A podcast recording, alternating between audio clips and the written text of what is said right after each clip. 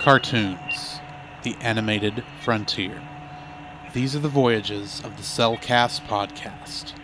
Its continuing mission to explore strange new cartoons, to seek out new animation styles and new creative storytelling methods, to boldly go where so few ever go again.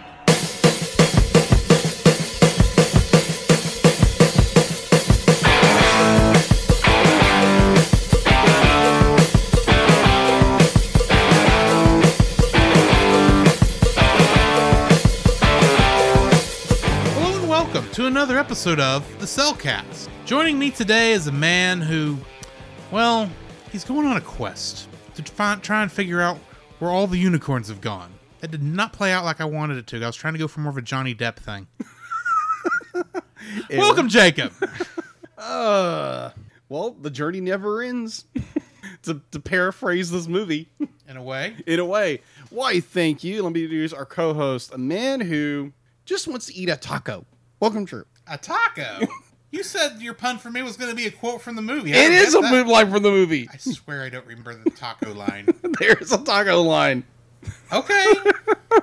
I'll, I'll, I will discuss that in detail later. I'm. Oh wait a minute! Is this from the stupid butterfly? No, this is not from the butterfly. This I is from the. I have um, words about that butterfly. Oh, the butterfly was odd, but no, this is a scene. This is the uh, a scene from uh the the the the Robin Hood and Merry Men kind of scene. Oh, okay. Yeah, where they're where they're asking um Anyway, uh sh- yeah Shroom to sit down because he says be like sit down and you know and enlighten us about you know stories of such and and have a taco.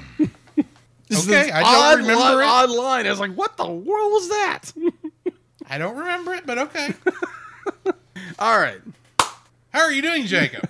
I am doing well. I am doing well. It's it's been a very uh, I've started working uh, going to work at seven now, so it's me. Yeah, me. I know. I know. So you know, yeah, I know it's horrible. Yeah, I know. You know, you get to be at at work what six Thirty. six At thirty. least six thirty. I get to work around six thirty. I'm surprised we haven't run over each other yet. Then, But except I still would be leaving before you, probably. Yes. You probably don't actually leave here till six thirty. no, I, I don't leave the apartment until six thirty. Exactly. I'm. I would have left fifteen minutes before that point. Right. But anyway. Yeah, either way, yeah, I'm doing great. Uh there again, thank you guys so much. Uh last week I was kind of suffering I was getting over that sinus infection for all you guys who had uh And boy, is my editing finger tired. ladies and You're gentlemen, we- welcome. Ladies and gentlemen, those of you who listen to the podcast portion of this episode may be unaware, because I know the people who watched the stream last week are very much aware that I do not have a cough button. I, all I have is mark the podcast and catch it and, and delete it later. yeah. And nearly every edits that week was Jacob's coughing again. And now I've got to figure out a way to mix what we were saying together in a way that makes sense. You're welcome. It's all good in the hood. yeah, guys, thank you so much for your uh, your kind words and your prayers for uh, for my recovery. I am doing much better. I still have the slightest little cough or this little tickle in my back of my throat, but other than that, I'm doing fantastic. How are you? Oh, I'm doing fairly well. Uh, just a little bit, you know, issue here and there, but nothing serious. Yeah, stuff we all we all deal It with. goes all it goes it happens all the time. But you know, Exactly. I haven't watched a lot of good movies. But how have you? Been, what have you been watching? What have I been watching? All right, so uh, I was I was fortunate enough to I, I, dog sit for a family over the weekend, and uh, they had gone out. They were I think it was like they were doing a Father's Day trip, and they were like, "Oh, can you go visit uh, like uh, babysit the dogs?" I'm like, "Oh yeah, sure." I, I did I uh, I did that for them a couple of years ago, and the the wife generously offered again. I was like, "Yeah, sure, not a problem." And uh, yeah, they have some very spoiled little dogs. they're they're great dogs, but they're spoiled as can be. Um, so during the course of that that weekend, I watched uh, a few more episodes of um, um Toradora. Ah, Yeah, which is absolutely hilarious. And the thing I always pull away from that is uh, don't make Taiga angry. Do not. You're make not the- wrong. You are yeah, not wrong. Yeah. If you've ever watched the show, you can go watch it on Netflix. If you have a subscription to Netflix, go watch this series. Um, you can be an, like um, hardcore otaku or just an, like an animation fan like myself and just enjoy this series tremendously. It's in English. It has an English dub. So um, yeah, it's it's a lot of fun. And to tie in such a great show to a really bad show, I'm not going to recommend. so apparently, this is a I think this is the second highest ranked uh, show on Netflix right now, and I don't understand why. Record of record of Ragnarok. So- Okay. So, I, I I saw it and I was like, oh, that looks interesting. So I, I watched the first episode. I'm like, and the history nerd in me, the mythology nerd in me, is like, no, this is not how this works. and I'm watching this like this is the like you're you're pulling. Basically, the story is is that the the the quote unquote gods and little g like from all mythology in the world have come together in order to that they are going to destroy humanity because they've gotten tired of humanity's whining. Mm-hmm. All I would say in that be like, if you're these quote unquote gods, look in the mirror. Uh, so either way, so the the the quote unquote gods are deciding are try are voting to either destroy humanity or uh, allow them to remain in uh, their current state for another thousand years. Think Mortal Kombat. right. So this this um who is that? Uh, a Valkyrie decides to be like, oh, I'm going to try to get maybe. possibly It's the only Valkyrie whose name I actually remember. right so apparently she she she she goats the the the quote unquote gods into a, a tournament a tournament to to see the fate of humanity that if the gods win humanity loses and if humanity wins they still get to live for another thousand years. And it's just like what in the like design wise i'm like what in the world? Like one thing like like the first fight which i watched half of it it's thor who looks like it's just weird like his his his hammer design is just like what in the world this is not a hammer this like okay mjolnir hammer no this thing looks like a 10 story building he's trying to swing this is not a good design for a hammer. And plus, like, yeah, he's got red hair, but he's not dressed like a Viking. he's not a Norse god. He looks like like your traditional anime, good-looking guy, you know, stud muffin, whatever character. And I'm like, I'm not buying this for three seconds, people. It's like, nope, thank you. So yeah, I would recommend not watching it. Everybody I have talked to have watched it are like, nope.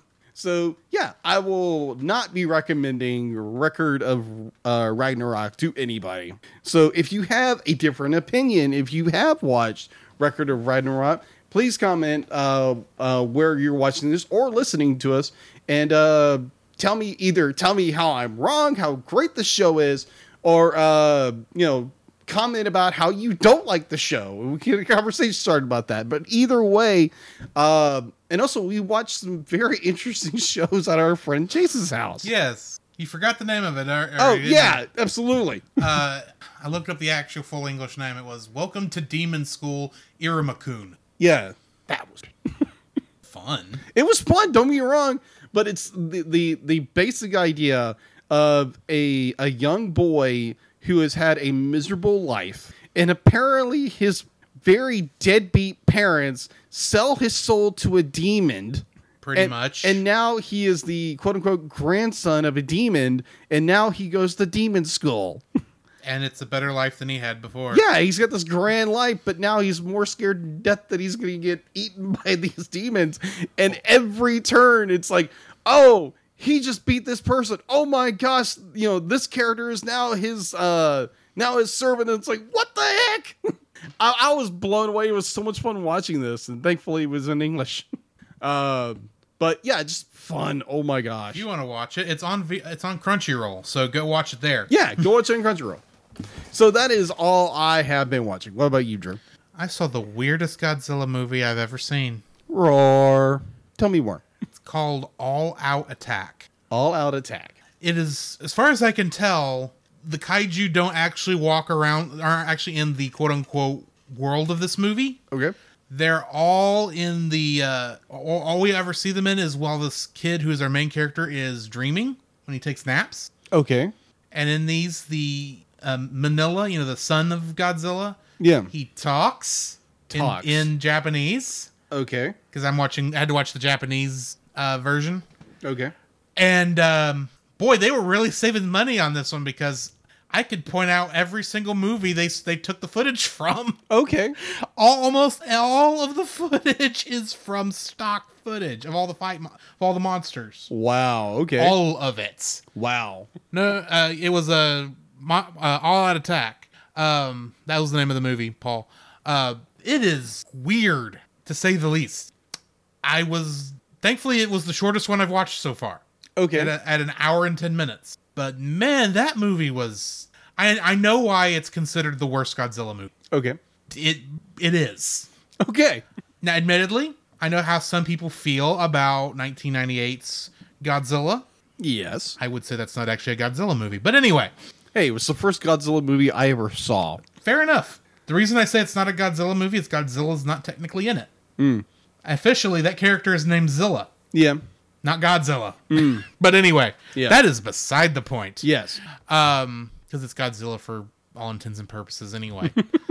uh, I also watched the movie right before that, which was the similarly named but far better and far more fun Destroy All Monsters. Hmm. Okay.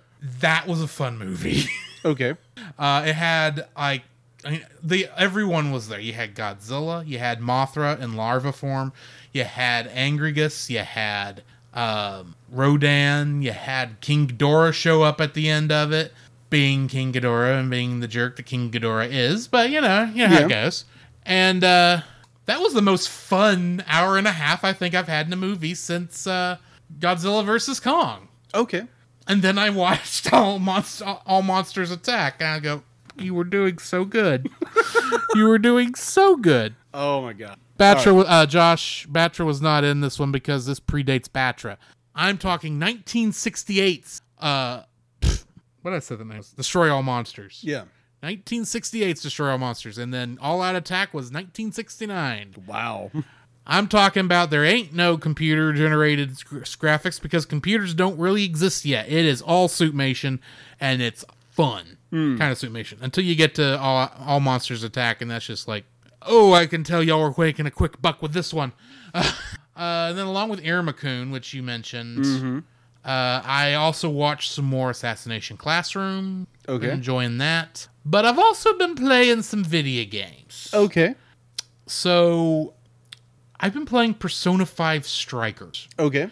Now, do you know if I said Dynasty Warriors, would you know what I was talking about? I have the smallest inkling of Dy- Dynasty Warriors. Well, Dynasty Warriors is essentially an action RPG where you fight thousands of fil- uh, of, of enemies at the same time. okay. It is the craziest button masher and it's kind of fun. But I, I prefer it more not with the original Dynasty Warriors, ancient Japanese Romance of the Three Kingdoms characters. I prefer it with all this other stuff. So, for instance, uh, Hyrule Warriors Yeah. was fun. Both both the Hyrule Warriors games I played, both uh, the original and Age of Calamity, which I recently beat. But then, uh, you know, I played the original Persona 5, and I'm part way through Persona 5 Royal, and I just decided to go ahead and jump into this one, and it is fun. Okay. This is is a fun game. The story is excellent, far more excellent than I think uh, it has any right to be. Okay. For the kind of game this is, so you can, I can definitely tell the the writers are from the Persona team and not the Dynasty Warriors team. But uh, it is it is a lot of fun. I've been enjoying the fool out of that game. So, Alrighty. but yeah, that's pretty much what I've been playing and watching. All right. And uh, I don't know if I well, we did talk about E3 last time, so never mind. We'll just skip. That. Yeah. We all know how bad E3 was. but anyway, we actually have some news for a change. Yes, we do actually. So why don't you uh, tell us what that is? All right. So going into the news, I know a lot of people have been asking about bringing back the news, so we are going to do uh, a small news segment right here. Mostly because we actually have news. Yeah, we actually have news, and this is one that uh, we actually had a commenter say, "What? Really? They're pushing it back?"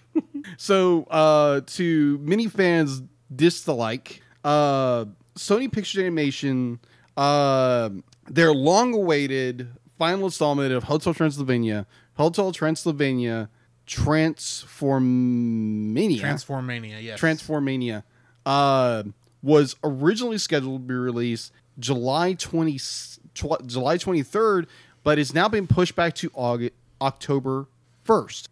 I would say that actually makes a bit of sense. It does. It does make sense. Uh, to the fact that I actually thought it was still in October till I saw that news post. yeah, so apparently now it would be in direct competition with another spooky animated sequel, uh, MGM's The Addams Family 2.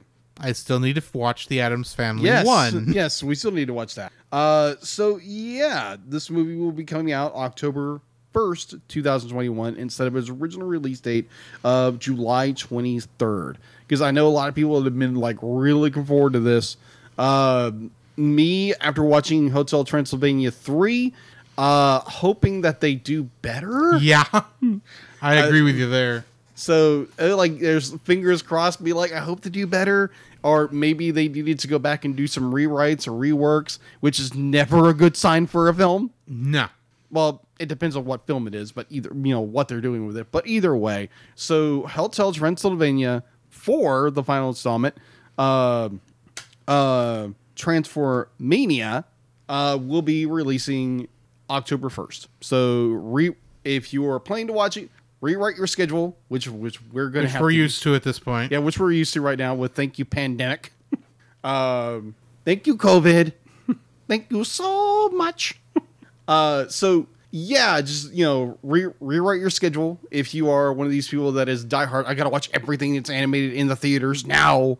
Uh, so yeah, just rewrite that, and probably something else will come out on Netflix for you to enjoy on that day. Okay. Either way, so that is all we have for in the news. That's all we got in the news. Yeah, We're not going to mention the fact that we screwed up. in what way?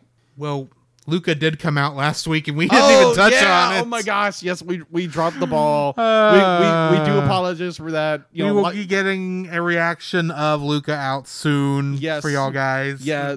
Apparently, in- life in just got def- ahead of us. In my defense, our defense actually, I will say this is in our defense. Yeah. It was on Disney Plus, and it didn't go to theaters, and it fell off of our radars because Yes, it did. It was not showing up on any place we normally go to keep up with this sort of thing. yeah, So yeah, I'm gonna blame Disney on this one. yeah, I'm with Pixar. I blame Disney for this. yes. it's their I agree- fault. I agree with you on that. Should have been put in the theaters. Agreed. Uh, so yeah, guys. So yeah, there, there again, we do apologize for that. We kind of dropped the ball on that, but, we will get that taken care of probably this weekend. Probably. So yeah, look forward to that. Uh, like I said before, if you have watched Luca, uh, comment down below if you if you enjoyed it. Please no spoilers because neither one of us has seen it yet. Correct. So yeah, All I know is sea monsters are involved. yes, I don't even know if it's the sea monsters turn human or the humans turns into sea monsters. I don't know which. we don't know. So no I spoilers. have, I have literally not paid attention to any uh, trailers I gotcha. since February.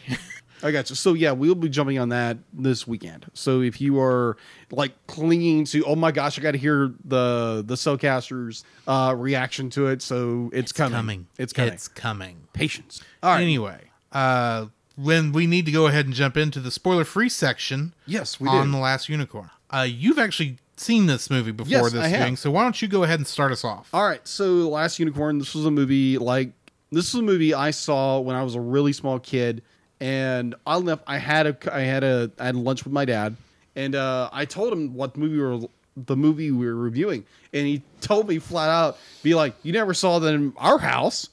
it's like, Dad, we watched this movie a dozen times when we were kids. I remember lines like verbatim in this film as a kid. So yeah, like yeah, I, I have very fond memories of this film. Um, it there again, it's a very weird film. It's it's it was done in the eighties, and during the eighties was this huge swords and sorcery. Uh, just just look at most of the films that came out in the It nineteen was eighties. probably due to Dungeons and Dragons, if we're being honest. Probably. But like, yeah, it's a unique, it's very unique story. It's got some unique characters. Uh, it's got some problems. Let's say that. Um, definitely in a clock scene. That's just kind of weird. Um, and some odd audio things here and there. But I'll get into all of that later. But I all all around, I have so much nostalgia for this and an enjoyment for the film. It's going to be really hard for me to say that's like, well, this is garbage, but I'm gonna I'm gonna give it this number. And I'm not saying this movie's not garbage. It's not. It's not garbage. But I thoroughly enjoyed this film. I really, really enjoyed it. How about you? This is the first time I had ever seen this any frame of this film. I thought I had seen something from a seen a clip from it in something else, but having I watched this movie, I don't know what that something else. I, I don't think I saw it.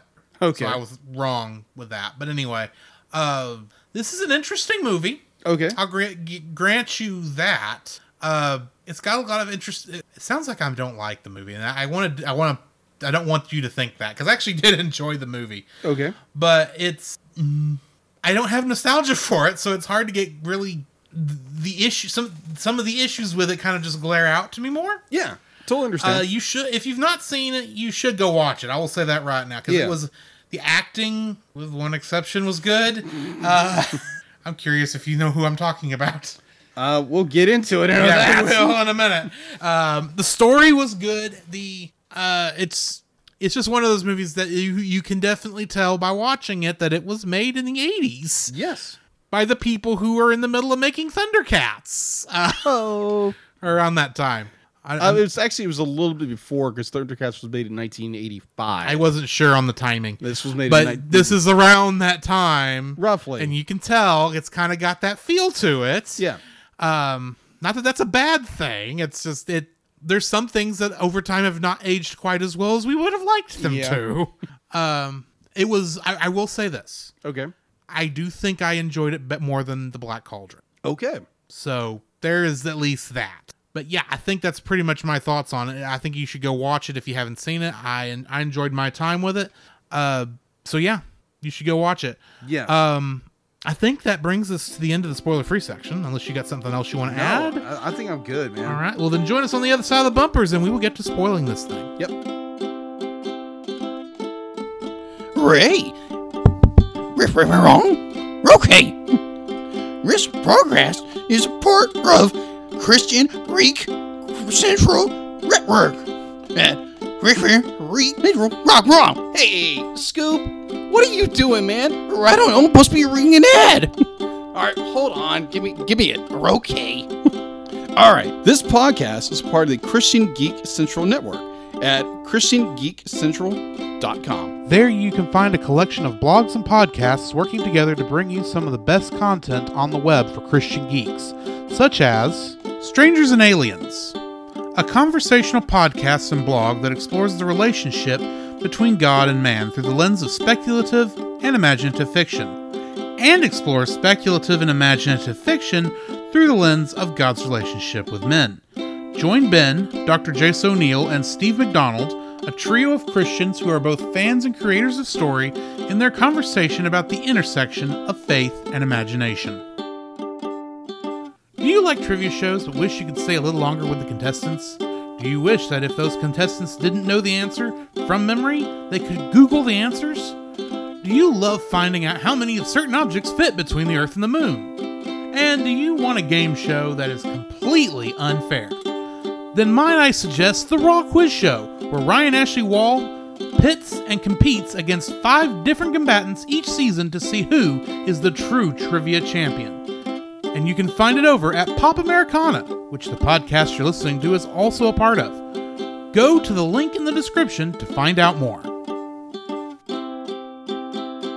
The following is a spoiler filled review for the movie The Last Unicorn. Listener discretion is advised. The Last Unicorn was directed by uh, Jules Bass and Arthur Rankin Jr., aka Rankin Bass, who is probably most famous to people all around, at least America, for uh, creating the Christmas specials we all know from the 70s, such as Rudolph the Red-Nosed Reindeer, Jack uh, Jack Frost. Well, yeah, there was a Jack Frost one. Uh, Frosty the Snowman was actually what I was trying to say, uh, and many, many others. Yes. Um, You can't forget also, Thundercats. also Thundercats right after this. yes. Um, it was written by uh, Peter S. Beagle, who also wrote the story that it's based on, Yeah. and uh, he wrote some episodes of the little. Actually, he created the Little Mermaid television show, Okay. and he wrote the Star Trek: The Next Generation episode Sarek, a very good episode. Okay. Getting into the cast, the unicorn, aka Lady Am- Am- Amalthea, was played by Mia Farrow, and she's most famous for playing Rosemary Woodhouse in the movie Rosemary's Baby. Schmendrick was played by Alan Arkin, And in the upcoming movie Minions: The Rise of Gru, he's playing the character Wild Knuckles. Pardon me wants to know if he's an echidna. Okay. Anyway, Good one. speaking of Gru, Molly Grue, Gru? is, was played by uh, Tammy Grimes, and in something called Can't Stop the Music, she played Sydney Channing. Okay. I don't know what that is, but good for her. King Haggard was played by the none other than Christopher Lee. That's Sir Christopher Lee. Sir Christopher Lee, my apologies. And he is probably most well known for playing Saruman the White in Lord of the Rings. And we can't forget he played Dracula. Can't forget he played Count Dooku too. Yeah, that is true. And the man with the golden gun, that is true. Scaramanga.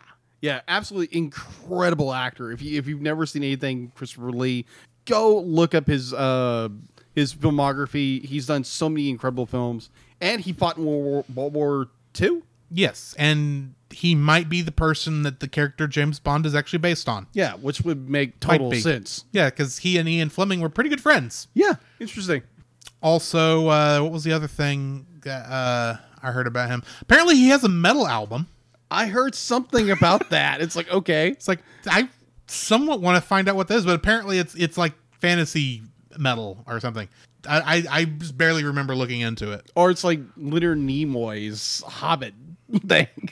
Leonard Nimoy's Hobbit thing is funny. it's fun to watch. Uh, anyway, back to this. Prince Lear was played by Jeff Bridges, who uh, has played Kevin Flynn and Clu in both Tron movies, even though that's technically two different Clus. Technically, Robert Klein played the Butterfly, Mm hmm. That's gonna be interesting. and uh, he played Philip Warren in How to Lose a Guy in Ten Days. Huh? Yes, the movie How to Lose a Guy in Ten Days Okay. was he played a character in that named Philip Warren. Okay. Never heard of this movie. I heard how to how to how to lose a girl in ten days or something like that. I guess it's the prequel or sequel or It's the mo- only one of these movies I've heard of, so okay. it's a chick flick, I think. Yeah, I so- think so it's it's- actually based on a Shakespeare Shakespearean play. Mostly everything is But I, nowadays. no, I mean it actually is based on a intentionally based on a oh, Shakespearean okay. play. Never mind. But anyway, Yeah. uh, Mommy Fortuna Mm-hmm. was played by Angela Lansbury, and in Bedknobs and Broomsticks, she played Mrs. Price. Mm-hmm. Captain Cully. Whoa, whoa, wait, wait, wait, wait, wait, wait a minute. Oh, she's also Murder She Wrote in the Murder She Wrote. Yeah, and You're referring to Mrs. Potts. yes, I, I, I think it's certain. Mrs. Potts was not going to be left out. It's just I was going to bring that up later Okay, then. Rare. Because I know she certain comes listener up of ours would be like, "You're missing the biggest part." coming.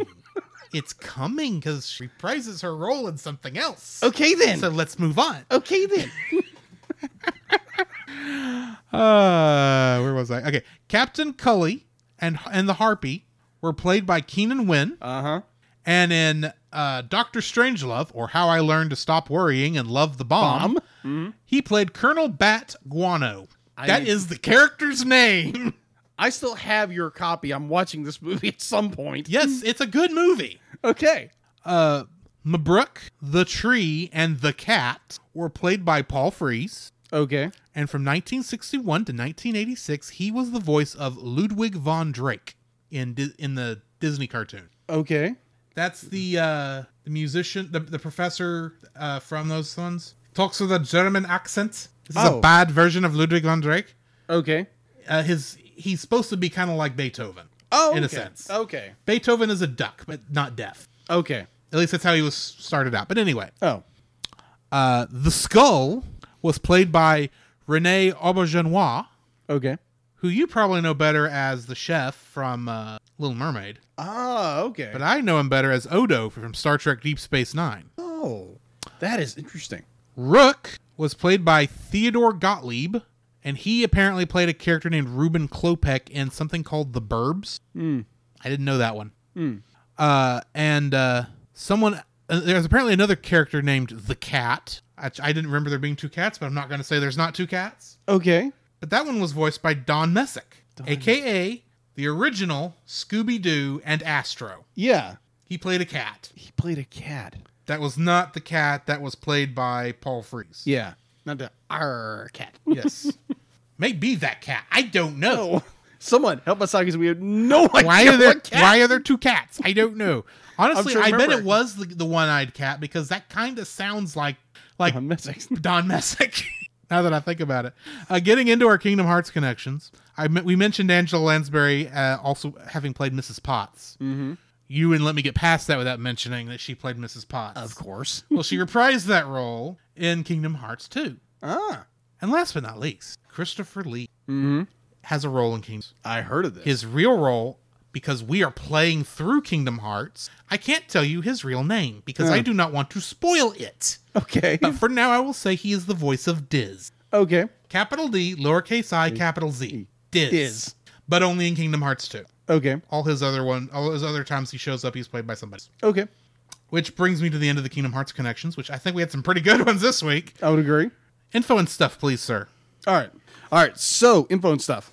You can watch this for free on Tubi uh, TV, on Tubi TV, or you can uh, rent it for from Amazon or watch it for free if you're Amazon for Amazon Prime Video. Mm-hmm. right. So on IMDb, uh, it has a seven point four out of five out of ten. On Rotten Tomatoes, it has a 70, 76 and an audience score of 70 or 86%. Its production was, and I'm going to get this right because I always say it wrong Rankin Bass Productions, because I always say Franken Bass. For some reason, I always say Franken Bass. Just think of oh poo. What are those stupid cats? Wiley Kitten Cat? Yes. Just think of Wiley Kitten Wiley Cat using the forever bag. Yeah. How do they say it? Ronkin Bass. Ronkin Bass. They say Ronkin Bass. Yeah, Ronkin Bass. Do you know what? That's probably the closer to, of how you actually say their last name is Ronkin. Yeah. Have a Ronkin good time. But anyway, moving yeah, on. Yeah, Rankin Rankin Bass, Rank and Bass, rank rank yeah. Yes, Rankin Rankin Bass, Bass. Rankin Bass. I will say Rank and Bass, but it's Rank Bass Productions, Topcraft and IT Films. It distributed by Jenkins Fairlay Fairlay Pictures or Sun Classic Pictures, which oddly enough, dur- like during the theatrical run, they went out of business.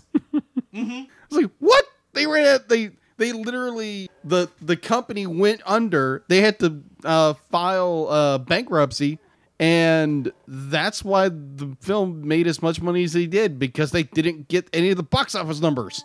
And little little known fact, like when this company went under, according to according to people who are close to the film and have gotten stories from people, be like apparently they were theaters because they they didn't have anybody to send this money to. They just kept playing it for months and months, even into a year and a half. Like after be like after the company had shut down, and they were still showing this film to a year and a half. And I, I will get into that in just a minute. All right, so its release date was November 19th, to 1982. So a month and a couple of a week before I was born. So let's just say that. So box office. It had an estimated budget of 3.7 million dollars. Its opening weekend was 2.2 million dollars. That was November 21st, 1982. Its US gross and worldwide gross was 6.4 million dollars. So it quasi doubled its budget. Yeah. Uh, so like going back to what I said earlier, um, there again, there is possibility this movie probably sold more than probably. There's a possibility, even though we don't have the numbers, we don't have any like uh, real hard data for this, but there is uh, there is the idea this movie made more movie more, like almost hundred times more mon- money than it did uh, during its- that's during its theatrical release. So just saying that this movie made a lot more money than its uh, its box office record indicate. All right, so going into home release, the information I'm getting from it is not indicating it had a DVD release or a, or a VHS release. I remember this had a VHS release. I could not find information on its VHS release, but I do have its DVD release information. All right, so it was the first time it was released on DVD was by Home by by. If you ever watched Turtles, Ninja Turtles when you were a kid back in like in the 80s and 90s, you are very familiar with um, Family Home Entertainment or FHE, uh, released in 2004. uh, it was from a poor quality pan and scan transfer master, which is always fun. Thank you, Goofy movie. That was not a pan and scan transfer. I thought it was. no, it was widescreen. Oh, well, never mind. All right, so uh, the 25th anniversary edition DVD was released on the, in North America on February 6, 2007, uh, with uh, better visual audio superiority, uh, superior to its original release. Uh, it was released in widescreen. Uh, apparently, several swear words were edited out of this version. Which I don't think that's the version that's on Amazon because um, I heard the D word two or three times. Yeah, you did. The new DVD edition, uh, which was released, uh, yeah, this new DVD release uh, included featurettes of interviews from the author as well as uh, as uh, gallery original theatrical release. As of October 11th, over 2.5 million dollars of this DVD alone has been sold. A Blu-ray edition of this film was released by Lionsgate in February 22nd, 2011.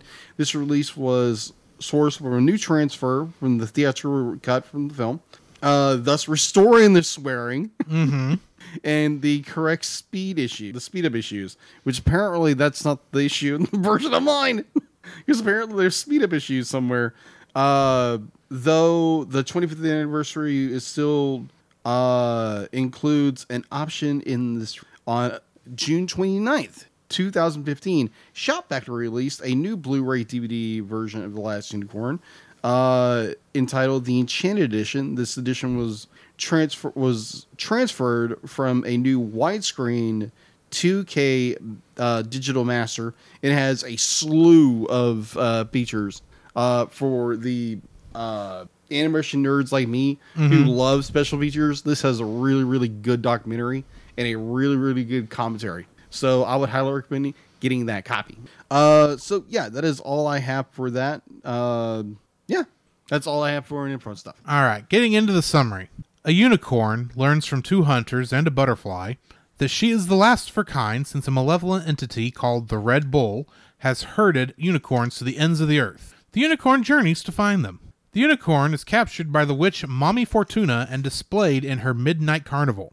Most of the attractions are normal animals, enhanced by illusions to appear as mythical beasts. Fortuna uses a spell to create another horn on the unicorn's head, as the carnival visitors cannot see her real form. Fortuna keeps the immortal harpy Selena, Selino? Uh, yeah, something like that. yeah, captive as well, deeming the risk secondary to the deed's prestige. The unicorn is befriended by Schmendrick, an incompetent magician in the service of Mommy Fortuna. With the help of Schmendrick, the unicorn escapes, in the process freeing Selena, who kills Fortuna. The unicorn and Schmendrick gain a second traveling companion with Molly Grue, the careworn lover of Captain Cully, the disappointing reality behind the Robin Hood legend. When the unicorn nears the seaside castle of King Haggard, she encounters the Red Bull, a monstrous fire element. Before she can be captured, Schmendrick uses his unpredictable magic, transforming her into a woman. The Red Bull be- becomes uninterested in her and departs, but the unicorn is shocked by the sensation of mortality. Schmendrick promises to return her to normal after the quest is complete. Schmendrick, Molly Grue, and the now human unicorn proceed to the castle. Haggard is at first unwelcoming. Schmendrick introduces the unicorn as Lady Amalthea and requests that they become that they become members of Haggard's court, only to be told that the only occupants of the castle are Haggard, his adopted son Prince Lear, and four ancient men at arms. Haggard consents to lodge the trio, replacing his more competent wizard, Mabruk, with Schmendrick and setting Molly Grue to work in his scullery. Mabruk leaves after recognizing Amalthea for what she truly is, jeering that by allowing her into his castle, Haggard has invited his doom. Due to her new human emotions, Amalthea begins forgetting her true self and falls in love with Prince Lear, and considers abandoning her quest in favor of mortal love. Haggard confronts Amal- Amalthea, hinting at the location of the unicorns, yet from the waning magic in her eyes, she doubts regarding his suspicions that she is more than what she seems. Molly learns the location of the Red Bull's lair from the castle's cat. Molly, Schmendrick, and Amalthea are joined by, by Lear as they enter the bull's den and are trapped there by Haggard. Schmendrick explains to Lear what they are looking for and reveals Amalthea's true identity. Lear declares that he loves her anyway. This makes Amalthea want to abandon the quest and marry Lear, but Lear dissuades her. The Red Bull appears, no longer deceived by Amalthea's human form, and chases after her. Schmendrick turns Alma- Amalthea back into the unicorn, but she is unwilling to leave Lear's side. The bull begins driving her toward the ocean just as he had driven the other unicorns. Lear tries defending her, but is killed by the bull. Enraged, the unicorn turns on the bull and forces him into the sea. Carried on the incoming tides, the other unicorns emerge from the water. With their release, Haggard's castle collapses into the sea, and Haggard and Haggard, watching all from the battlements, falls to his death. On the beach, the unicorn magically revives Lear before she leaves him. Schmendrick assures Lear he gained much by winning the love of a unicorn, even if he is now alone. The unicorn later says goodbye to Schmendrick, who laments he wronged her by burdening her with regret and the taint of mortality, which could make her unable to properly rejoin her kind. She disagrees about the importance of his action, as they helped restore unicorns to the world and made her experience love. Schmendrick and Molly watched the unicorn depart for her home. Getting into the trivia for this. All right. Sir Christopher Lee, who played King Haggard, showed up for the recording sessions, armed with his own copy of the book, with several places marked to indicate things that must not, in his opinion, be omitted. This is similar to his behavior on The Lord of the Rings, The Fellowship of the Ring, and its sequels, in which he also showed up on set with his copy of the books and was and was often a stickler for exact fidelity to the novels. You gotta love nerds. Mm-hmm. In 2010, co director Jules Bass revealed that Jeff Bridges called him out of the blue, volunteered to do the movie for free, and recommended his friend Jimmy Webb for the soundtrack.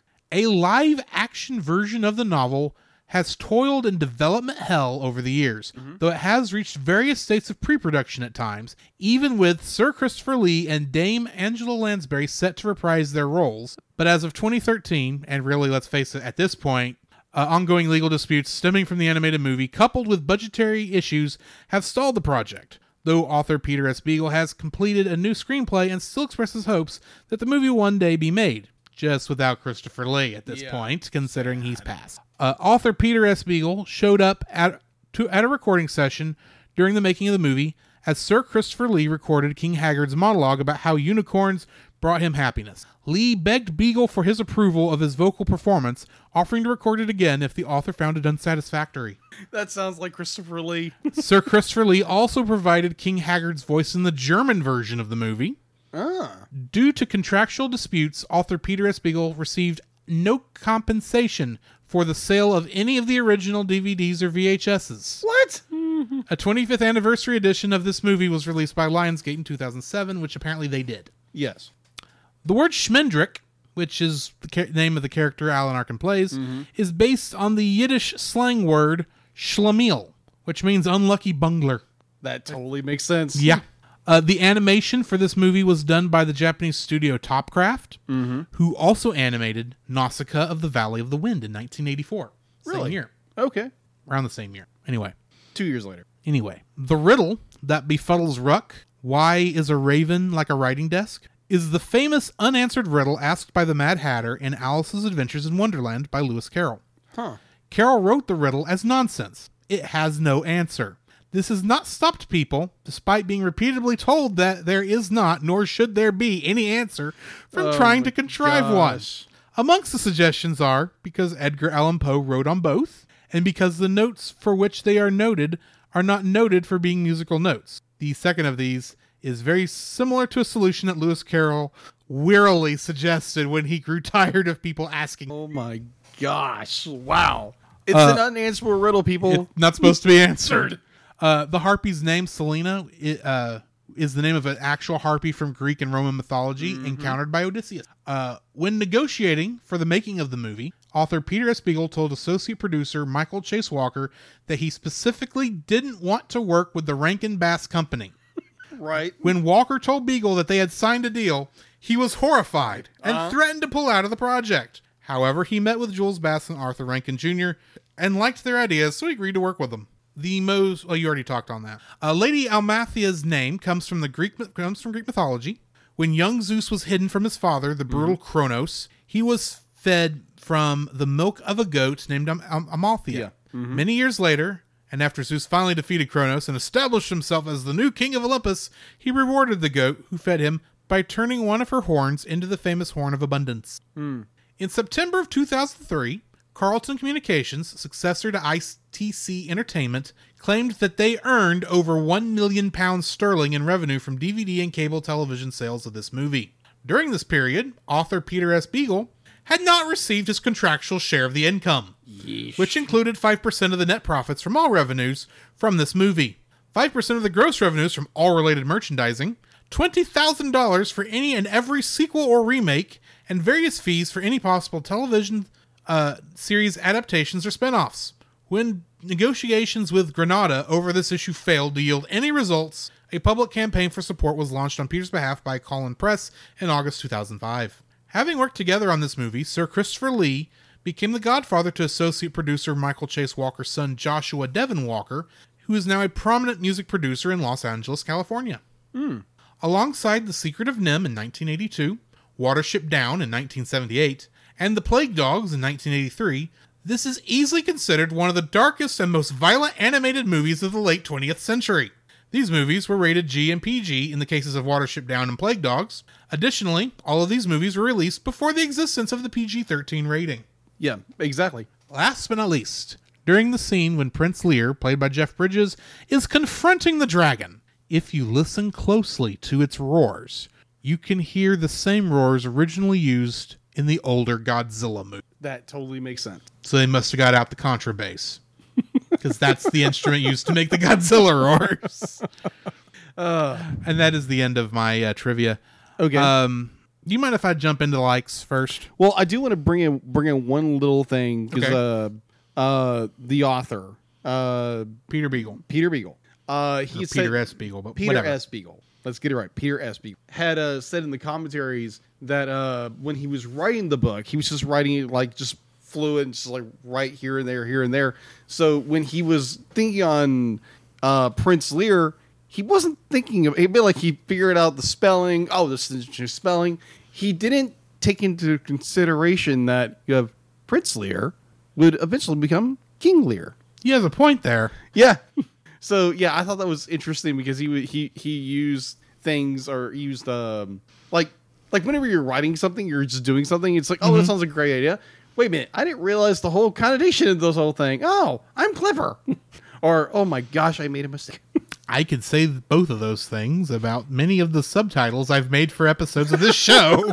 Sometimes it's like, yay, it's a great idea. It's like, okay, It's like I really should learn to be more concise. Uh, either in my case, Yes. but anyway, uh, my first like Okay. for this movie. Go.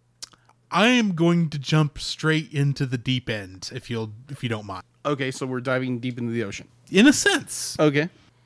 Schmendrick, Uh-huh. Molly Grue, and Prince Lear. I love how these three characters, despite despite their backgrounds, actually are pretty much the true believers in this story. They were a Schmendrick was pretty much down on his luck magician, Right. Who was horrible at his job. If we're Yeah. gonna get right down to it. Molly Grue was just was a someone who was waiting for unicorns all her life and then became an old woman and had to marry the first or common law marry the first Yeah. guy to pay attention to her and uh despite being the adopted son of the most evil human in the land prince lear is actually a pretty decent guy and he likes and he actually i like the redemptions because th- these people had the unicorn not come into their life they would have gone on about their lives without realizing what they were missing Yeah.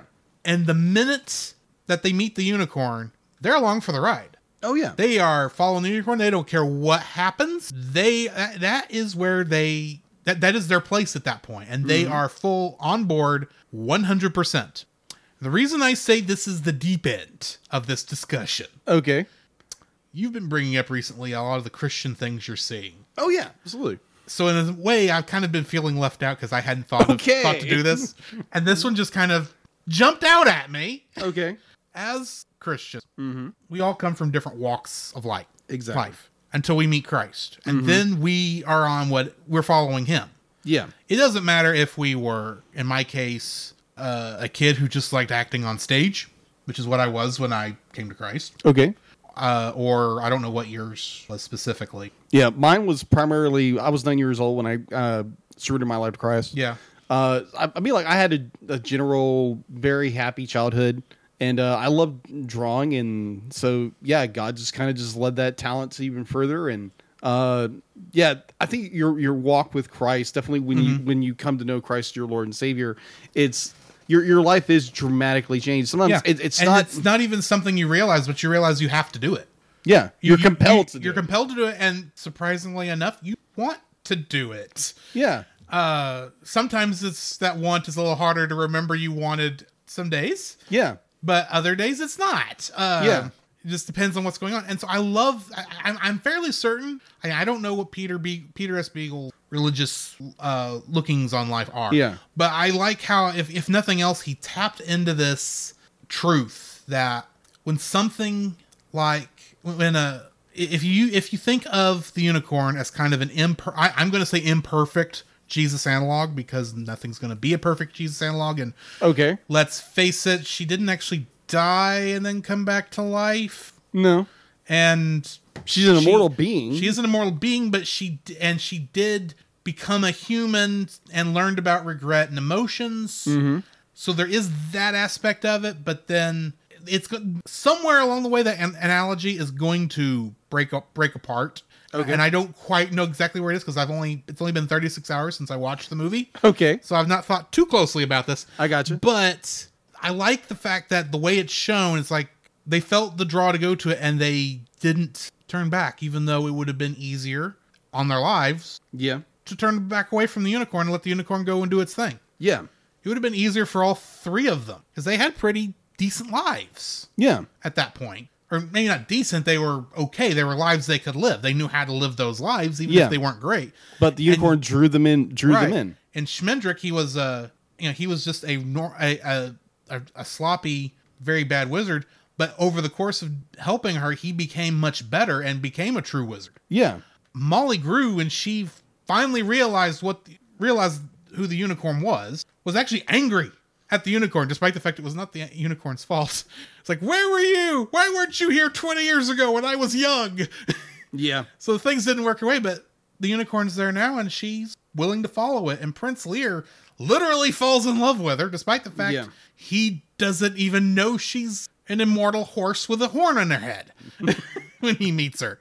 right. Um, and ironically, they fight a fire elemental, which, let's face it, that could be an analog for the devil that King Haggard might be unwittingly serving, despite the fact he thinks the bull is serving him. yeah, it's kind of like a it's a re, it's a reverse of Yeah, but I mean, I, I I just like how there's these Christian themes all throughout this movie that I'm fairly certain the author didn't intend because, like I said, I don't know if he's Christian or not. If Yeah. he intended it that way, it's this doesn't feel like when you go back and you watch uh uh Narnia, and you can definitely tell he Yeah. meant all of that. This feels like a little it's a little bit more ambiguous and maybe that's just because i'm seeing it through the lens of the movie and not the original story. Yeah, so there is you know other people's uh, creative thoughts interjected into that making it a more collaborative work. But i mean I, I enjoyed the fact that all that was there. Yeah, and i liked seeing that there. So yeah that's my first like is i call it i called this the redemptions because that's what i was focusing on. Yeah, but it was the redemptions from their normal lives and becoming better people because of it yeah. It's it's it's through their interaction. and, and there was nothing they could have done on their own to do it. It had to be because the unicorn showed up. yeah, it's it's the idea that uh, people who fall in with a an immortal creature who becomes mortal realizes love and sorrow and regret, and um, obviously be like you you be like from the Christian viewpoint, you can see all those parallels through your faith. I know some people won't see that because they, Yeah. they don't have that that Holy Spirit guiding them in that way. Uh, so yeah, that's a really good analysis right there. It's really really good. Good job. Thank you. Uh, mine, it's actually it's actually a quote from uh, Spindrick. Uh, actually, and that's that exact same scene when they are uh, about to run from the bull. Uh, there's no such thing as a happy ending because the story has never. Well, the story never. The story hasn't No, ended yet. no such thing as a happy ending because the story doesn't actually end. Yeah, the story hasn't ended yet. So it's it's that idea that we we we have this idea that in our modern idea, our modern our modern mindset that once we once we get the girl, we get the guy, uh, we we get the we get the we get the job we wanted, we We like all these great things. We have this idea that like the story's over, or we have um, these these different things that go on in our lives. Be like, oh, that's my happy ending. No, it's not. And I think it's it's a good parallel that like yes, be like yeah, your your life is happy right now, or it might not be happy.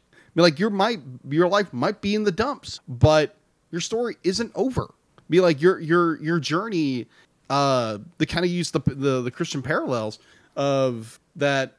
Like that's only a season of our life. Mm-hmm. That's only a, a point in life that God, Christ has put us through, and we we are going through this season. Either that's good or bad, but in the end, He's still going to be there for us. You would never leave us, never forsake us. Mm-hmm. And that that's like a comfort for that. Like even though it'd be like yeah we might be high in the mountain the next moment we might be in the, the valley. Might be in the valley of the shadow of death. But in the same way be like i will have no fear because god is with me. Yeah. And it's just uh, that that that idea that we have that the journey isn't over. It's like um it's like use, using uh using a point our pastor likes to use that like if you are a pastor if you're uh someone in ministry that once you reach retirement does that mean you're officially retired as a christian? No. That means your your journey is still there. Be like your uh sanctification is still going on be like you're you're not going to stop uh trying to share the gospel of christ the people. You you are still going to strive to do that. And like that that is a that is a lifelong journey. And uh I, i've seen so many people where they they it's oh i got married. My happy ending. Be like i got everything i want. No it's not. Your life's still going. And you don't know down the road be like things can get bad. There there'll be like i i recently something in my life. I'm not going to go get into it. But um like i saw something that was just be like wow that's what i want. That's what i want in a, in a, in a, in a marriage. And one thing led to another. It it didn't it didn't last. But hopefully prayerfully things get better. Um if not lord's will be in it. But oh, and the uh just the idea that life doesn't stop once you get your happy ending or the fact that you may never get a happy ending and that's one thing that we don't want. We want the happy ending. And the the notion of this film that not everybody gets what, gets what they want. Mm-hmm. like uh, prince lear doesn't get the girl. He doesn't know what happened to her.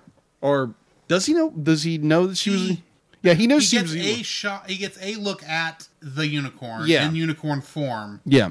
But I don't think he actually knew that that was Lady Amalfi. yeah. Yeah. And he knew that she was a unicorn, but doesn't know if that unicorn he saw was her. yeah So, so, yeah he doesn't know if, she, as far as we know, he doesn't know if she died or Yeah. what. Yeah, yeah. It's just like Smidrick and um, Molly. Like, yeah, they they go off together. They go off together, so we don't know their story. We don't we don't know if these two get married or not. Be like that'd be an interesting book. and uh, wonder if the the unicorn follows them or like goes back. To, obviously, he goes back to her um, her her her forest or her meadow. But um, yeah, it's just like you know, life doesn't stop when you get what you want, or like life doesn't stop when things get bad. life continues. Like sometimes when like life like you hit rock bottom, it's like Lord, take me home because I don't want to deal with this. The same way, be like if you have that relationship with Christ, it's like be like He is your rock, He is your strength in the in that time. Be like this is gonna be a season. It's gonna hurt, or it's gonna be the most beautiful thing in the world. But at the same time, the story is not over. So just be remindful when you are going through hard times and you have that faith, or you're struggling with something, you're thinking it's like, be like, I have nothing to cling to. Talk to somebody, and you might hear some good news out of it, and that might be your rock. So, yeah, life continues in good or bad times. So, your story is not over, either in the fictional world or in the real world. That's where I thought you. Yeah, life finds a way. In a more of a Christian parallel. That's true. That is very true. So, yeah, that is my number one. All right, my number two is a little less deep. uh, I like the fact that the way they designed the unicorns, it actually does kind of look like the breaking of their their manes look like the breaking of waves. Yeah, it is very interesting. So design. that when you actually do look down, it's like, oh, I can see that. especially when you zoom in. Yeah, when they finally get zoomed in, and it's painfully obvious. Yeah. because that's one of the downsides of the animation is some of that doesn't quite work anymore. No, it doesn't. but I mean, I liked how they at least tried. yes. Just like, oh yeah, I can see how you'd say that's the break. That's that. That's the unicorns right there. Because some of those shots from a distance, it just looks like the breaking of the waves as it normally would there by the sea. Right. But as it zoom, as as you're looking and you're paying attention, you realize, oh yeah, I can see how you would how the how uh the unicorn heads could be the the breaking of the waves, getting close enough to see, get close enough to land to be there, but not coming up on land because it doesn't want to anger the red bull. Exactly. But yeah, that's my second like. I like how they actually looked like they could be the breaking of the seas. Yeah, it's it's very the inter- waves. interesting design. Like I, I watched the you know this this the this last viewing. That's like you know what like that doesn't make sense. It totally makes sense. I, I never saw that. Good observation. Mm-hmm. right, so my number two would actually be the unicorn herself. Oh, it's the the fact that you have a unicorn. It's described in mythology that are immortal. Uh, they as even uh, the unicorn in the movie says like yes we can be we can be hunted we can be killed but we are never forgotten. Mm-hmm. So how can they just disappeared? yeah how can they just disappear? And she goes on that journey of understanding or trying to understand this, like leaving the safety of her forest because in her forest she can't die. Yeah. And apparently nothing else in her very odd forest can die either. Apparently, apparently. at least while she's there. Yeah, at least while she's there. I, I wonder if she gets And back and is like, oh my winter." gosh, no one's here. Yeah. Does make you wonder. It's like she gets back, and all, and the only animal that's still alive, that stupid butterfly. we'll get to him in a minute. yeah, we'll get to him in a minute. But th- the fact that you have a unicorn who goes on this journey, who goes on a journey to, of discovery, and it's discovering the cruelty of life, the cruelty of uh, knowing suffering, knowing pain, where but like you live in your enchanted forest and there's no nothing that could harm you, uh, or nothing will harm you, but you journey out into the world and you you are um, you are thrown into the the mystery of the Red Bull, the uh, King Haggard's Haggard Haggard Haggard. Haggard, not Haggard. Right. Haggard, as in the term meaning old and worn down, okay, Haggard. which pretty much describes how he looks. I agreed. Minus he's voiced by an By amazing actor. Christopher Lee. Yeah, More on Sir him in a second. Yeah, but yeah, it's the fact to be like, and then she's turned into a mortal woman, and it's the fact to be like, she says, be like, I, I can feel this body dying every 2nd Mm-hmm. but now she understands mortality. She understands the the idea of love. She understands the idea of regret. Where l- earlier on in the movie, she she goes in detail of how she doesn't know how regret feels. Mm-hmm. And so now it's a unicorn who has felt the sting of mortality, in which we all have. We're mortal. Yes. We, we, we, we, we don't have a. Uh, we're, we're not a unicorn, which I know a lot of people wish they were. Uh, like can't can't live forever. We we, we the, the only way we can live forever is we have this relationship with Jesus Christ and that full sanctification to uh, be with Him in paradise or in heaven.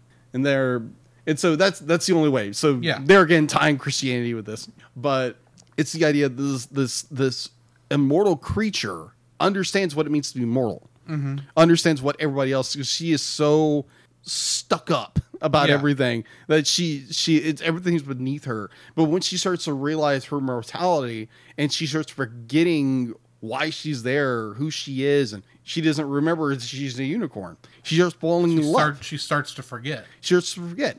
And um, I, I just love the idea that now you have a unicorn, uh, a, a, a, an, an immortal creature that now understands what it means to be like everybody else.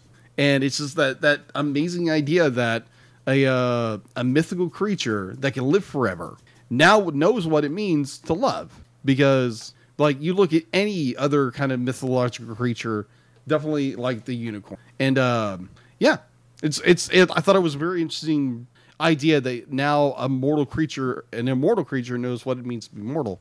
And um, you you mentioned where Molly had gotten frustrated. Yeah. The reason was in um, oh, what was that? That was in um, uh, medieval medieval literature. Yeah. That- the the uh, unicorn always comes to fair maidens. Exactly. and she never got to see one because No, she didn't. even though she really wanted one till she was in her 40s. Yeah. She was no longer a young and pure maiden. Yeah, exactly. Definitely, pr- probably no longer pure because she'd been hanging out with Captain Cully a while. Yeah. I suspect he was not a chaste man. I would presume not. but yeah, it's just this this idea that an, an an immortal creature knows what it means to be mortal and is kind of it, it changes her perspective of life. And maybe it's be like there again. I'm hyper spec hyper speculating here, but it's just the idea that like you know what was the true lesson of instead of be like oh I knew regret knew what love is, but there's got to be more to that. There's got to be more that like you be like you have a more re, a uh, a greater respect for everything else. Mm-hmm. And so it's just the idea that just the idea that the unicorn knows regret. She knows what love is. She knows what mortality. Is. She knows what the the the uh, the the sting of death means. to use another biblical reference. Um, so yeah, that my that's my number two. All right, my number three, Sir Christopher Lee's performance. Yes. I, I will say right now he's the one who did the best in this film. Okay. um, there's not a point where I didn't believe every word he was saying. I can't say that about a lot of the other characters. Uh, more on that here in a couple minutes. Yeah. Um, but I mean, it's Christopher freaking Lee. True. How can you not believe what he says? Uh, especially the amount of amount of uh, he threw himself into this role in a way that uh, really nobody else in the film did. But yeah, I, I liked Christopher Lee's performance. I thought he did very good in that. Alrighty. What's your third like? My third like. My third like would have to be the scene with the skeleton. Ah, you liked Odo's scene. Yeah, Odo's Odo's scene. Odo's scene. well, I how I will always remember Rene Auberjonois, Oh, okay. who played the skull. Oh, okay. Yeah, it's the fact that this uh this talking skull, which is I, I'd love to understand the story behind why this this this talking skull, this skeleton, have you, is sitting on this mantle, and apparently is the guard of this clock. I'm sure And, uh, Mabruk had something to do with I would it, I would presume so. I'd presume so. and that might be why Schmendrick had so much trouble with it. Uh huh.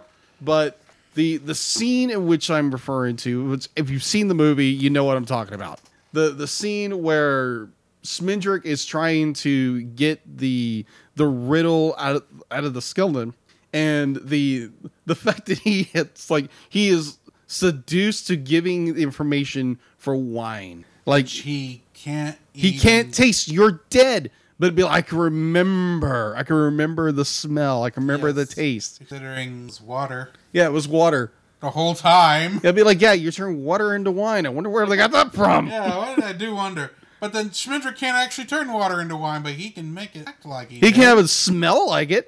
He even did that because I'm sure the skeleton couldn't hear that, smell that either. No, but it's the fact to be like he is so sedu- he's seduced by this the idea be like I want I be like I want wine or something like that. It's like that desire of something you haven't had in who knows how many years or centuries or whatever. But um, I, I love that scene. The the character design, the design of the skull character, the the fact that he he he gets his uh his um his his bones become flush when he's you know obviously he's drinking nothing. Yeah, but uh it's just that that euphoria of like oh my gosh i'm drinking wine even though i'm not drinking anything. It's that that that that full memory oh my gosh this is amazing. But just that whole scene was great and then when uh, the skull realizes that Lady Amalthea is not what she appears to be like oh it's the unicorn unicorn Oh no! Haggard let, haggard oh no! I let them into the Red Bull. Wait, the Red Bull kill it. Never mind. Let's keep going. yeah You should have killed it. it should have killed it. But yeah, just that whole scene when I was a kid, I loved it so much. And as an adult, I have so much more appreciation issues and now, understanding more of like the idea that you are like the idea we're tempted so easily for something that like maybe we didn't, can't even taste or something like that or have no desire for anymore, but it's just mm-hmm. the remembrance of something. It's like, ooh, I really want that again. yeah, So yeah, that's my number three. I just thought The of skull. hor- I just thought of a horrible pun. Okay. The unicorns that were been driven into the sea. Do you know what they were? What? Seahorses. I knew it. I knew it. Sorry, I, I, that just came to my mind, so I had to say it. The puns, the puns. Yes. Uh, that brings us to the end of our likes. Yes. So now we need to get into our dislikes. Yes. My first dislike, with the exception of Christopher Lee, Mm-hmm. everybody in this film sounds like they're in a sound booth recording their line. They don't sound like there's a disconnect between the characters and their voices that makes me go, "Oh yeah, these are vo- these are actors sitting in a sound booth, mm-hmm. speaking into a microphone and acting off of nothing." Because there's nobody else in the room except for the sound engineer, and he's probably just tired and wants to go home. Maybe Rankin Bass is in there, but who knows? But for the most part, it's just him in there act, uh, acting and having trying to act off of anything, except for another character. But we'll get to her in a moment. Um, almost every character in here just sounds like they, like like I said, like they're in a sound booth. Okay. I totally get that. Do not know any other way to put it. And there's even what sounds I don't know if in some cases it does it sounds like they're on entirely different sound systems and the sound system is not as good as the main one in some cases. It's like, "Oh my goodness. I'm not I am not an, despite the fact I am the editor of this podcast and I've had to learn things about audio that 3 years ago I never would have even paid attention to. I know I'm still not an audiophile. But I caught crap in this. It's like, "Oh, you people needed to do this better." But yeah, uh, there is one exception. We'll talk about that in just a minute. Okay. What's your first All right. dislike? My first dislike uh, actually is the audio in this movie. There, there, there are certain moments where, like, you hear a cat meow out of nowhere. There's no cat in sight, or the the fact where Molly is talking with the uh, the pirate cat. That must have been the other cat. That must have been the other cat. Because you hear a Don Messick, because we already decided that was the pirate cat, yeah. Which is what we're calling him now. uh, So there's little there's little audio clips here and there. It's just like what in the world is going on? Like like you said, the uh, the the the voice actors besides um, Sir Christopher Lee, it's like there's really no like passion behind what they're saying. It's it's oh no, got- no, that's not what I was saying. okay They all there is acting and being involved. okay my mistake. There's acting being involved, but they are not acting off of each other. They are acting off of a wall. Yeah. They are looking at their lines. They have a wall from it, and they are visualizing what everyone else is doing. And maybe they've got someone off screen reading the other line, and then they are that they're hearing in their headphones, and then they are giving their full performance. But they have no idea how anyone else is a- is acting in that scene. That's what it sounds like. Okay. Totally get it. Totally get it. Uh apparently like most of the cast could not get together, so that's why you have like Sir Christopher Lee and Yeah. uh Jeff Bridges be like those guys. But they had uh the guy who played Schmendrick, they had uh the woman who played Molly. Be like you had most of the cast were in one so in those scenes they're playing off each other. So I, I totally get it. I totally get it when some scenes where it's more like it sounds like you're talking to a wall. Uh, I totally get that. The where where where my number one's coming from is that there are so many different like very different audio um Qualities. qualities just jumping all over the place. There, there's be like one you hear a buzz at one point. You hear like di- little, uh, like I call it audio clips. Yeah. that are just completely random from out of nowhere, and it just drove me nuts. I'm like, what in the world's going on? Like you said before, it's like they really either a they really didn't know what they were doing, or b they're not paying attention. Yeah. So Or C, which is what I suspect, they edited this movie on the quick. could be you never know but yeah it's just the the the random audio sound clips that come up here and there it's just like you you hear a cat in the background but there's a cat right there doesn't sound like that cat mm-hmm. probably don messick who knows uh I still say he's the pirate cat. he's probably the pirate cat you never know if you know if you know what the real deal is please let us know. You know what a pirate cat says? meow Pretty much. Except it's more of a. Sorry.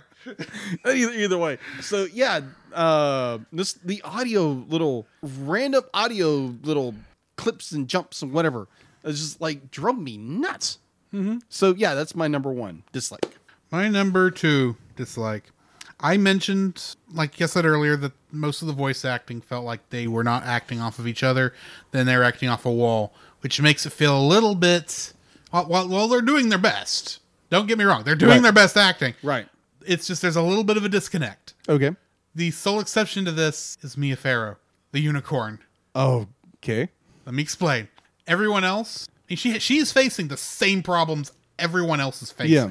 The problem is she's not acting at all. I, I don't know how she is in real life.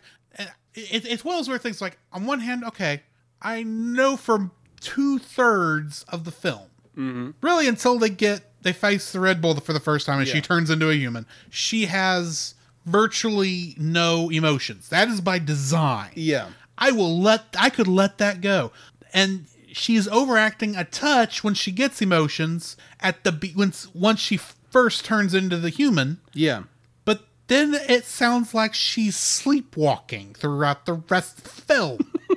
she's trying to be the unicorn, but is trying to put a little bit of emotion, but is not really getting there. You know what I mean? Yes. she her acting is pitiful throughout the movie. Now, at, like I said at the beginning, it worked because the character is not supposed to be feeling anything. She's supposed to hoity-toity, uh, nose up in the air. I am a unicorn. All you vile things can look down at my feet. Sort of a thing. yes, I can't believe you caught me in this cage, Mommy Fortuna. That sort of thing. Right. But here's the thing: she still acts like that when she's Lady Am- Amalthea, mm-hmm. and she, with the exception of her over her crocodile tears, and that's what it was. Those were crocodile tears. Where she's like, "I fear this body more than I fear the Red Bull," and I'm thinking, "Yeah, the Red Bull crap." you don't even feel anything. You have no emotion. Did you read these lines before you came in here? Did you think about how you're supposed to be acting? You are no longer the unicorn. Act like someone who just realized they're dying for the first time in their freaking life. And now act like you are actually falling in love with Jeff freaking Bridges. Maybe she didn't know it was Jeff Bridges. I don't know. but she doesn't act. I mean, Her acting as a unicorn can be rationalized. Okay. As to why she's acting like when she's the human.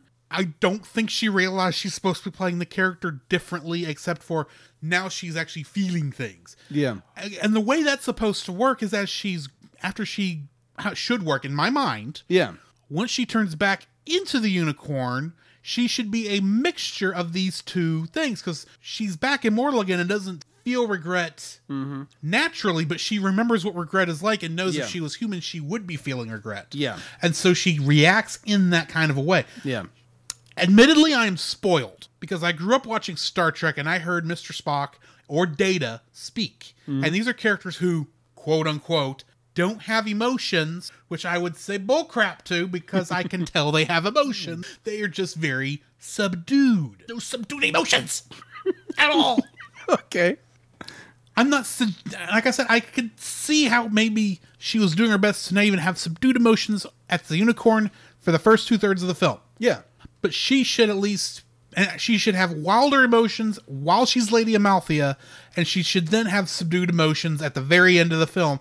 And she's literally playing the same unicorn she was at the beginning of the film. The character has no growth, except oh, now I understand love and regret, and now I will feel. I'll be the only unicorn who ever existed who feels these things. Ah, you are the protagonist of the movie. Your acting is more important than everybody else's, and you failed.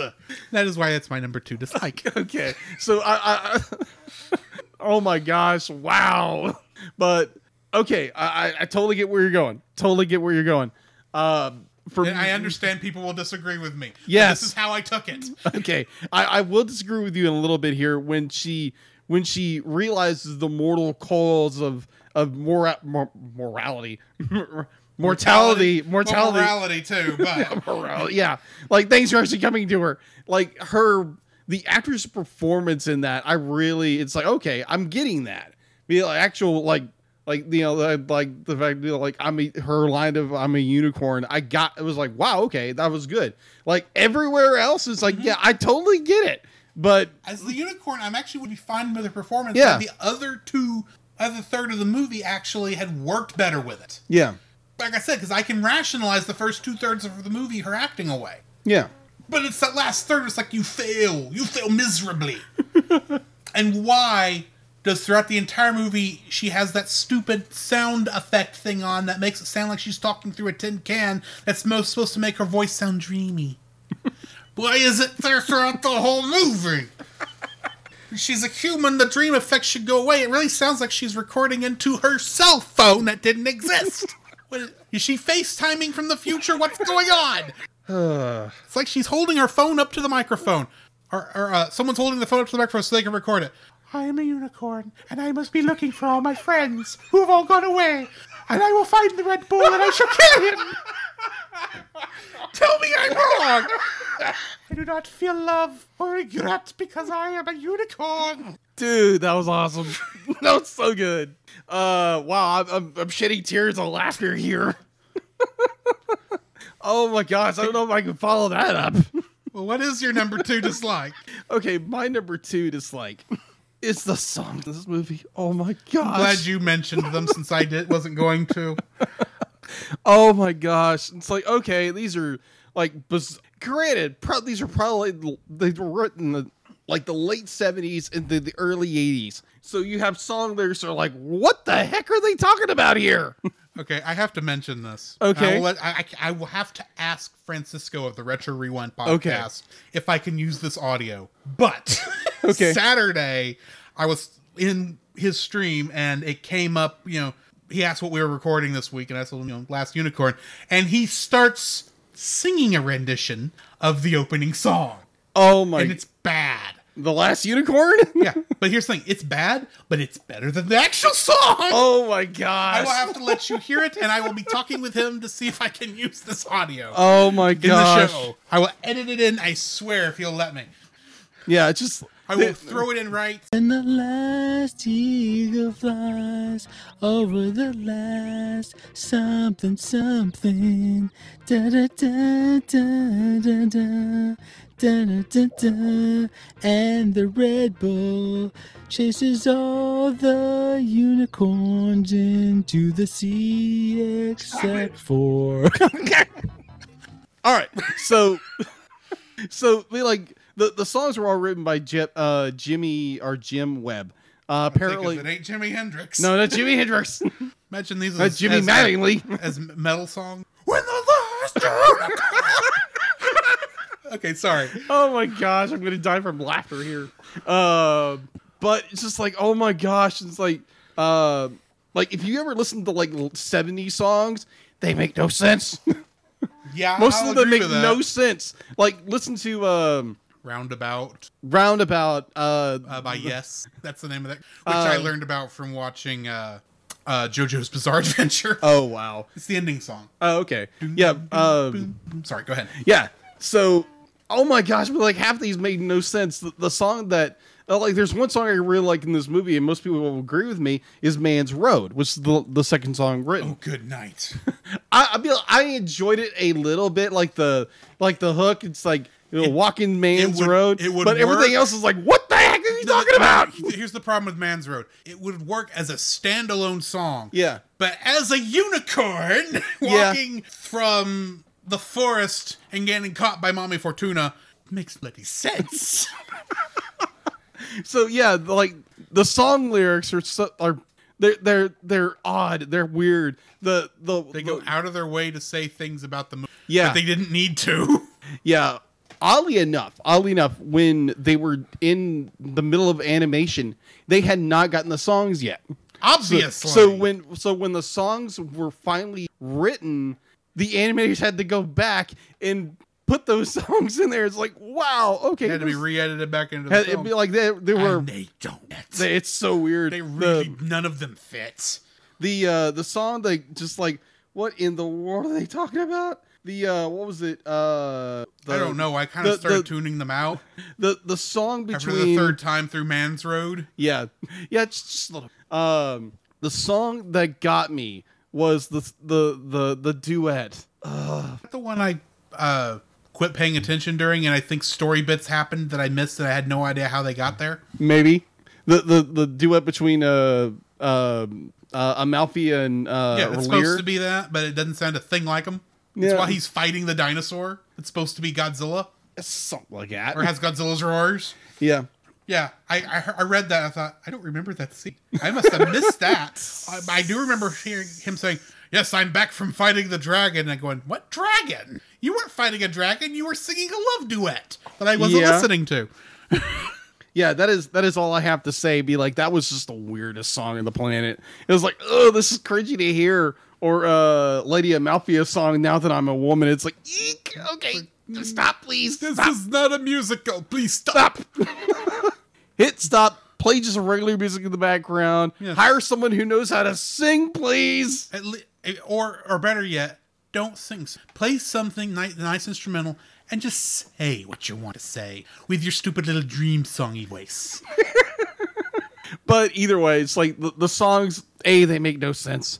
Two, the duet is just like cringe and is like, now that I'm a woman, is like, eek, okay, this is kind of weird. It was like, like, like you said, was like talking into a cell phone, into a mm-hmm. microphone. B- Or- before cell phones existed, because a car phone wouldn't have sounded that. Yeah, sounding like this the entire time. I sound like Bane. Pretty much. But yeah, it's the the songs. Oh my gosh, that drove me nuts. I am a unicorn, and you only thought you were born into magic. I grew in it, and I didn't even leave the forest until I was ten years old. Or whatever. Schmendrick, you idiot!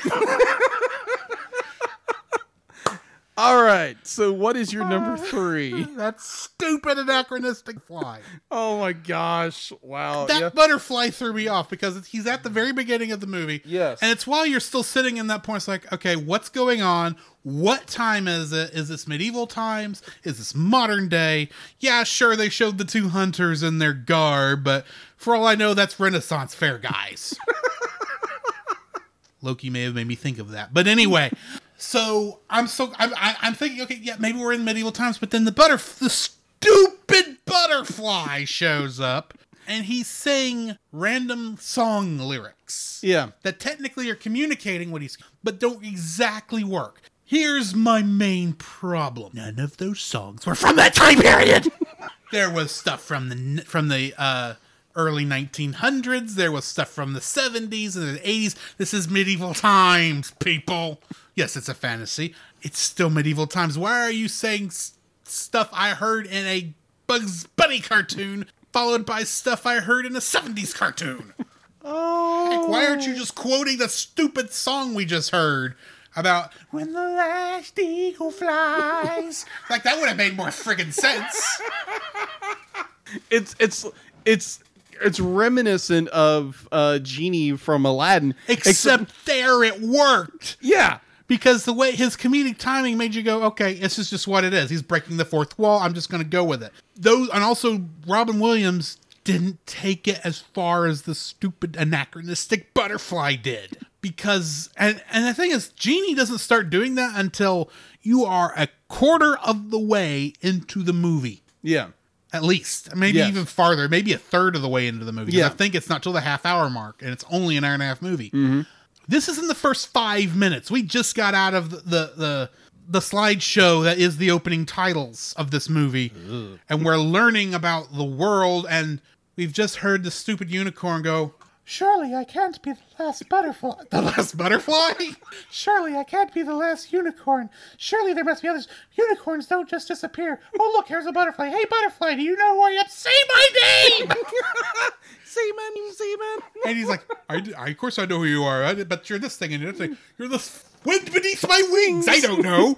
he says crap like that, and it goes on for five minutes, and we are not moving the plot anywhere.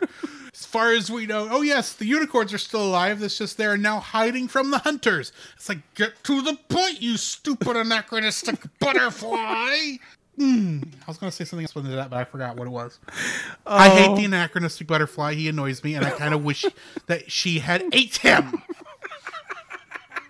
Oh my gosh. Oh, just kind of kind of bouncing off your point where the the unicorn has is fed up kind of like you are with the butterfly. She's like, "Oh, you're just talking, you know, lyrics and And riddles. and, riddles you've heard." And he said he like he says something else. It's like be like, "Tell me more. Tell me more." Do you like? Do you know where they went? It's like you just told him to fly off. Yes. and you're now asking him more.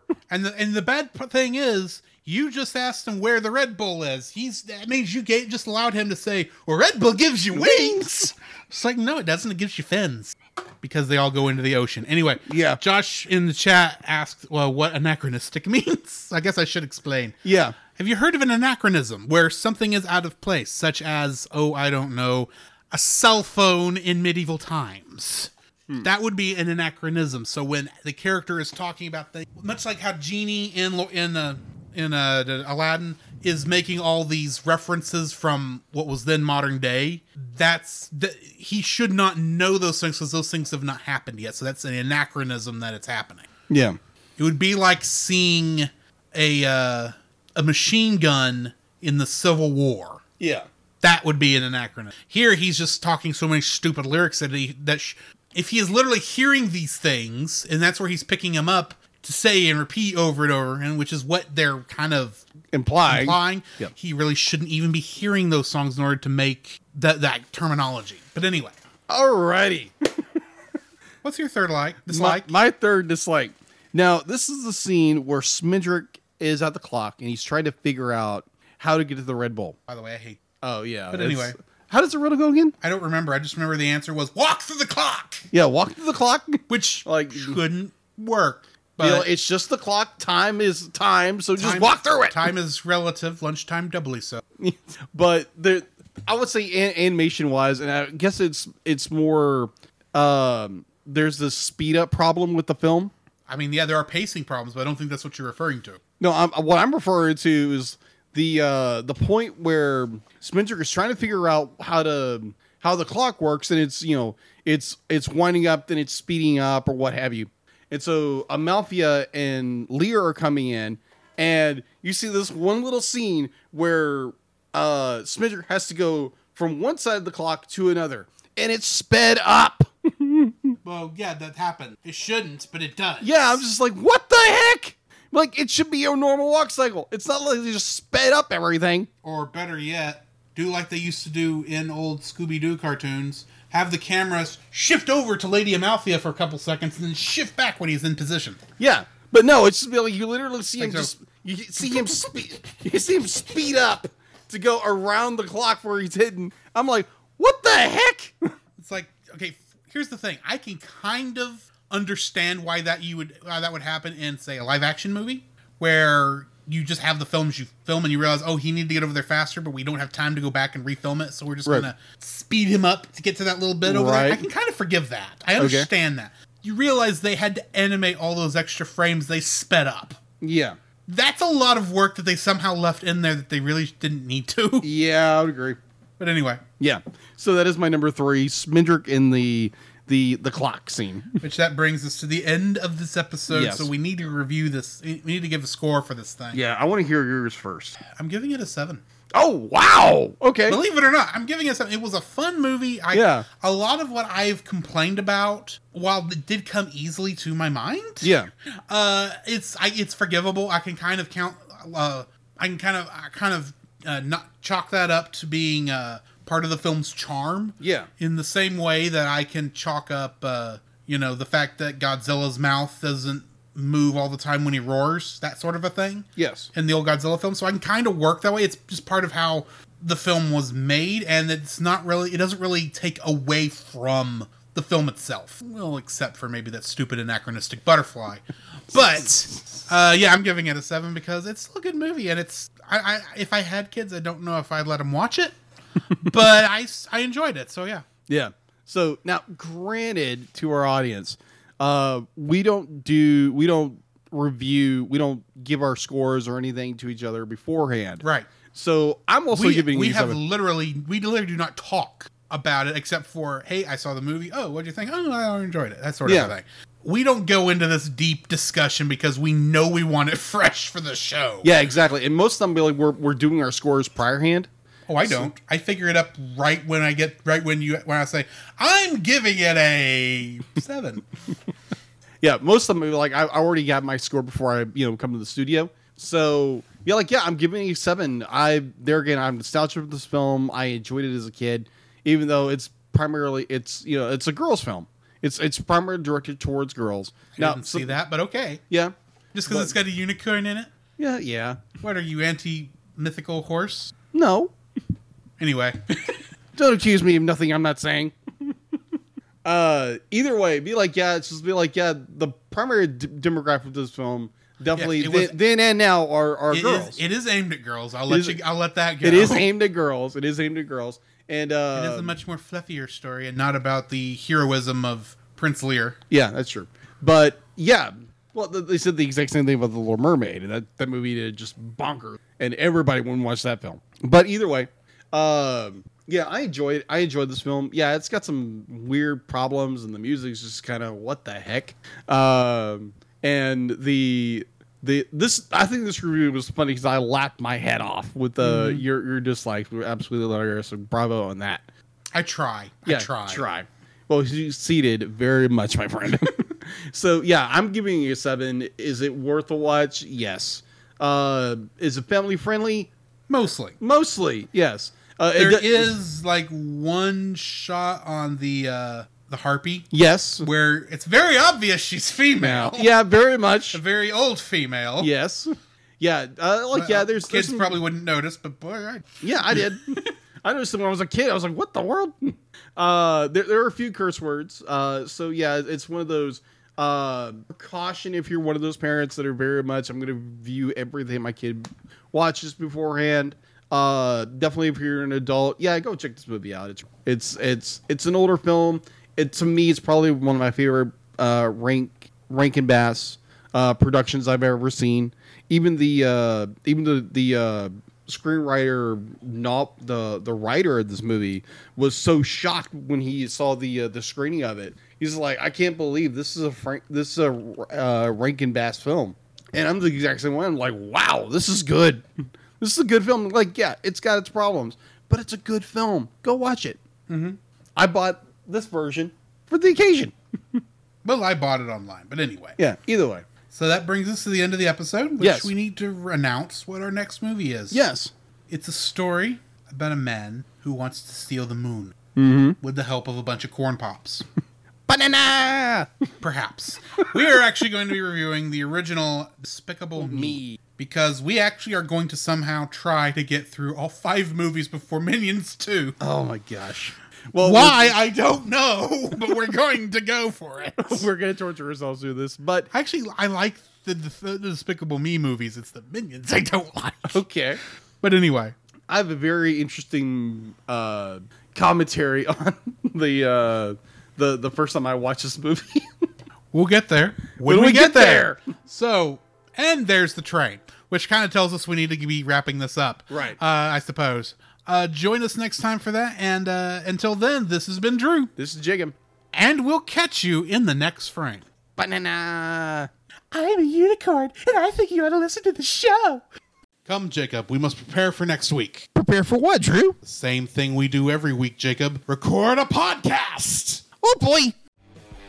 So, where can they find you, Jacob?